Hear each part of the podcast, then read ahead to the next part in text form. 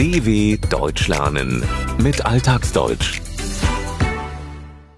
Bräuche rund ums Weihnachtsfest. Vom 24. bis 26. Dezember feiern die Deutschen Weihnachten, ein christliches Fest voller Symbolik. Doch in der heutigen Konsumgesellschaft gerät die eigentliche Bedeutung zunehmend in Vergessenheit. Alle Jahre wieder kommt das Christuskind auf die Erde nieder, wo wir Menschen sind. Schon das Wort Weihnachten verrät, um was es eigentlich geht. Weihen steht für heilig, Nachten für mehrere Nächte. Dabei handelt es sich streng genommen nur um eine heilige Nacht, nämlich die vom 24. auf den 25. Dezember, in der Jesus Christus geboren worden sein soll.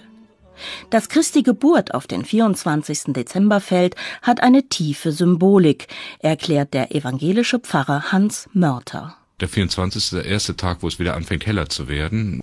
Und das ist eine sehr symbolische Geschichte, dass Menschen immer wieder Dunkelheit erfahren, also Schmerz, Leid, Trauer, Tod. Und dass es da einen hindurch gibt und ein neuer Morgen. Ne? Es wird wieder Licht. Und wir feiern Weihnachten, weil wir als Menschen im Abendland glauben, dass es eine Lichtgestalt Christus gibt, die geboren worden ist und gelebt hat, um uns zu zeigen, dass Frieden und Gerechtigkeit auf dieser Erde möglich sind. Also Licht möglich ist in der Dunkelheit, die uns sonst so oft umfängt, wenn man die Nachrichten täglich sieht. Und so war es auch ein hell leuchtender Weihnachtsstern über dem Stall von Bethlehem, der den drei Weisen aus dem Morgenland den Weg zu Jesus' Krippe wies. Obwohl viele Menschen ihre Wohnung in der Weihnachtszeit mit Sternen schmücken, ist die ursprüngliche Bedeutung, nämlich nach dem göttlichen Licht zu suchen, oft in Vergessenheit geraten.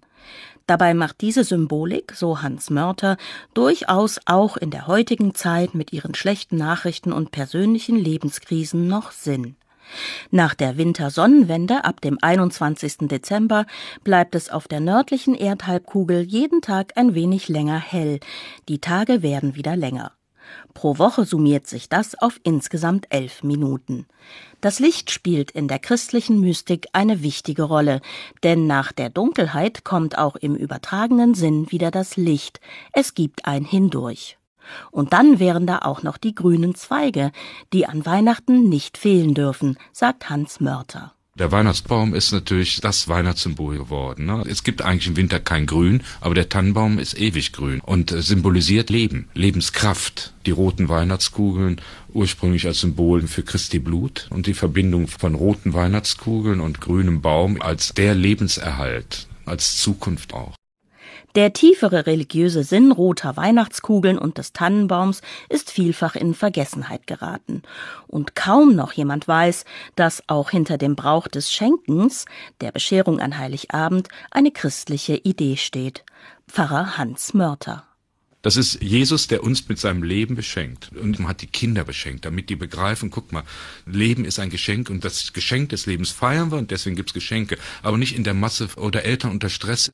Was für ein Widerspruch zum Sinn dieses Festes wir da eigentlich praktizieren. Ich glaube, die meisten Menschen wissen es einfach gar nicht mehr.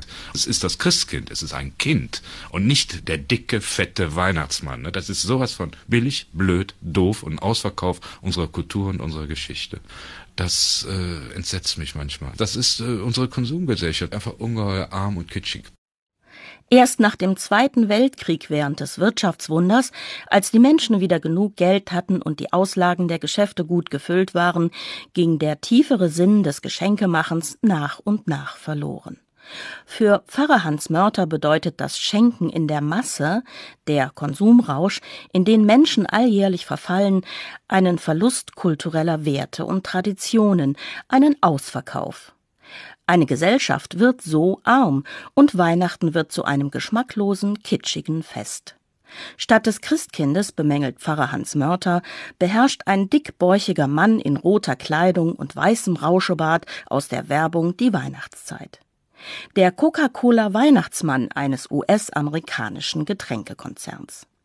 Allerdings zeugen rund 140.000 Briefe aus mehr als 50 Ländern der Welt, die jährlich bei der Christkind-Postfiliale im nordrhein-westfälischen Engelskirchen eingehen, davon, dass der Glaube an das Christkind bei vielen Kindern noch nicht verloren gegangen ist, selbst wenn die Wünsche eher irdisch sind, wie in diesem Brief.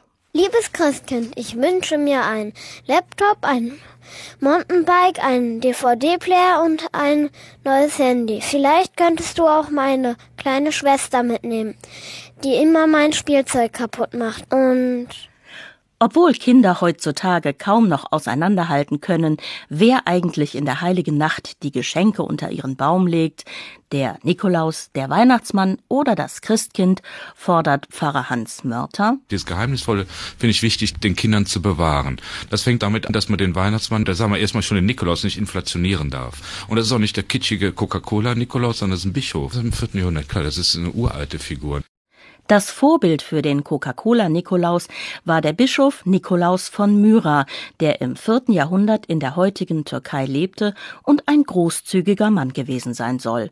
Der Legende nach warf er einem Vater, der nicht genug Geld für die Mitgift seiner 3 Töchter hatte, an 3 aufeinanderfolgenden Nächten je einen Goldklumpen durchs Fenster. Aber eine Person, die die Geschenke bringt, sollte nicht inflationär, nicht zu häufig auftauchen, findet Pfarrer Hans Mörter. Sie soll stattdessen geheimnisvoll bleiben. Denn das ist es schließlich, woran man sich auch als Erwachsener noch erinnert. Dass dann das Christkindchen immer kam und meine Mutter dann immer die Glocke geläutet hat und gesagt hat, jetzt könnt ihr alle reinkommen. Sie hat das Christkindchen noch gesehen, den Flügel, wie er durchs Fenster geflogen ist. dw.com/alltagsdeutsch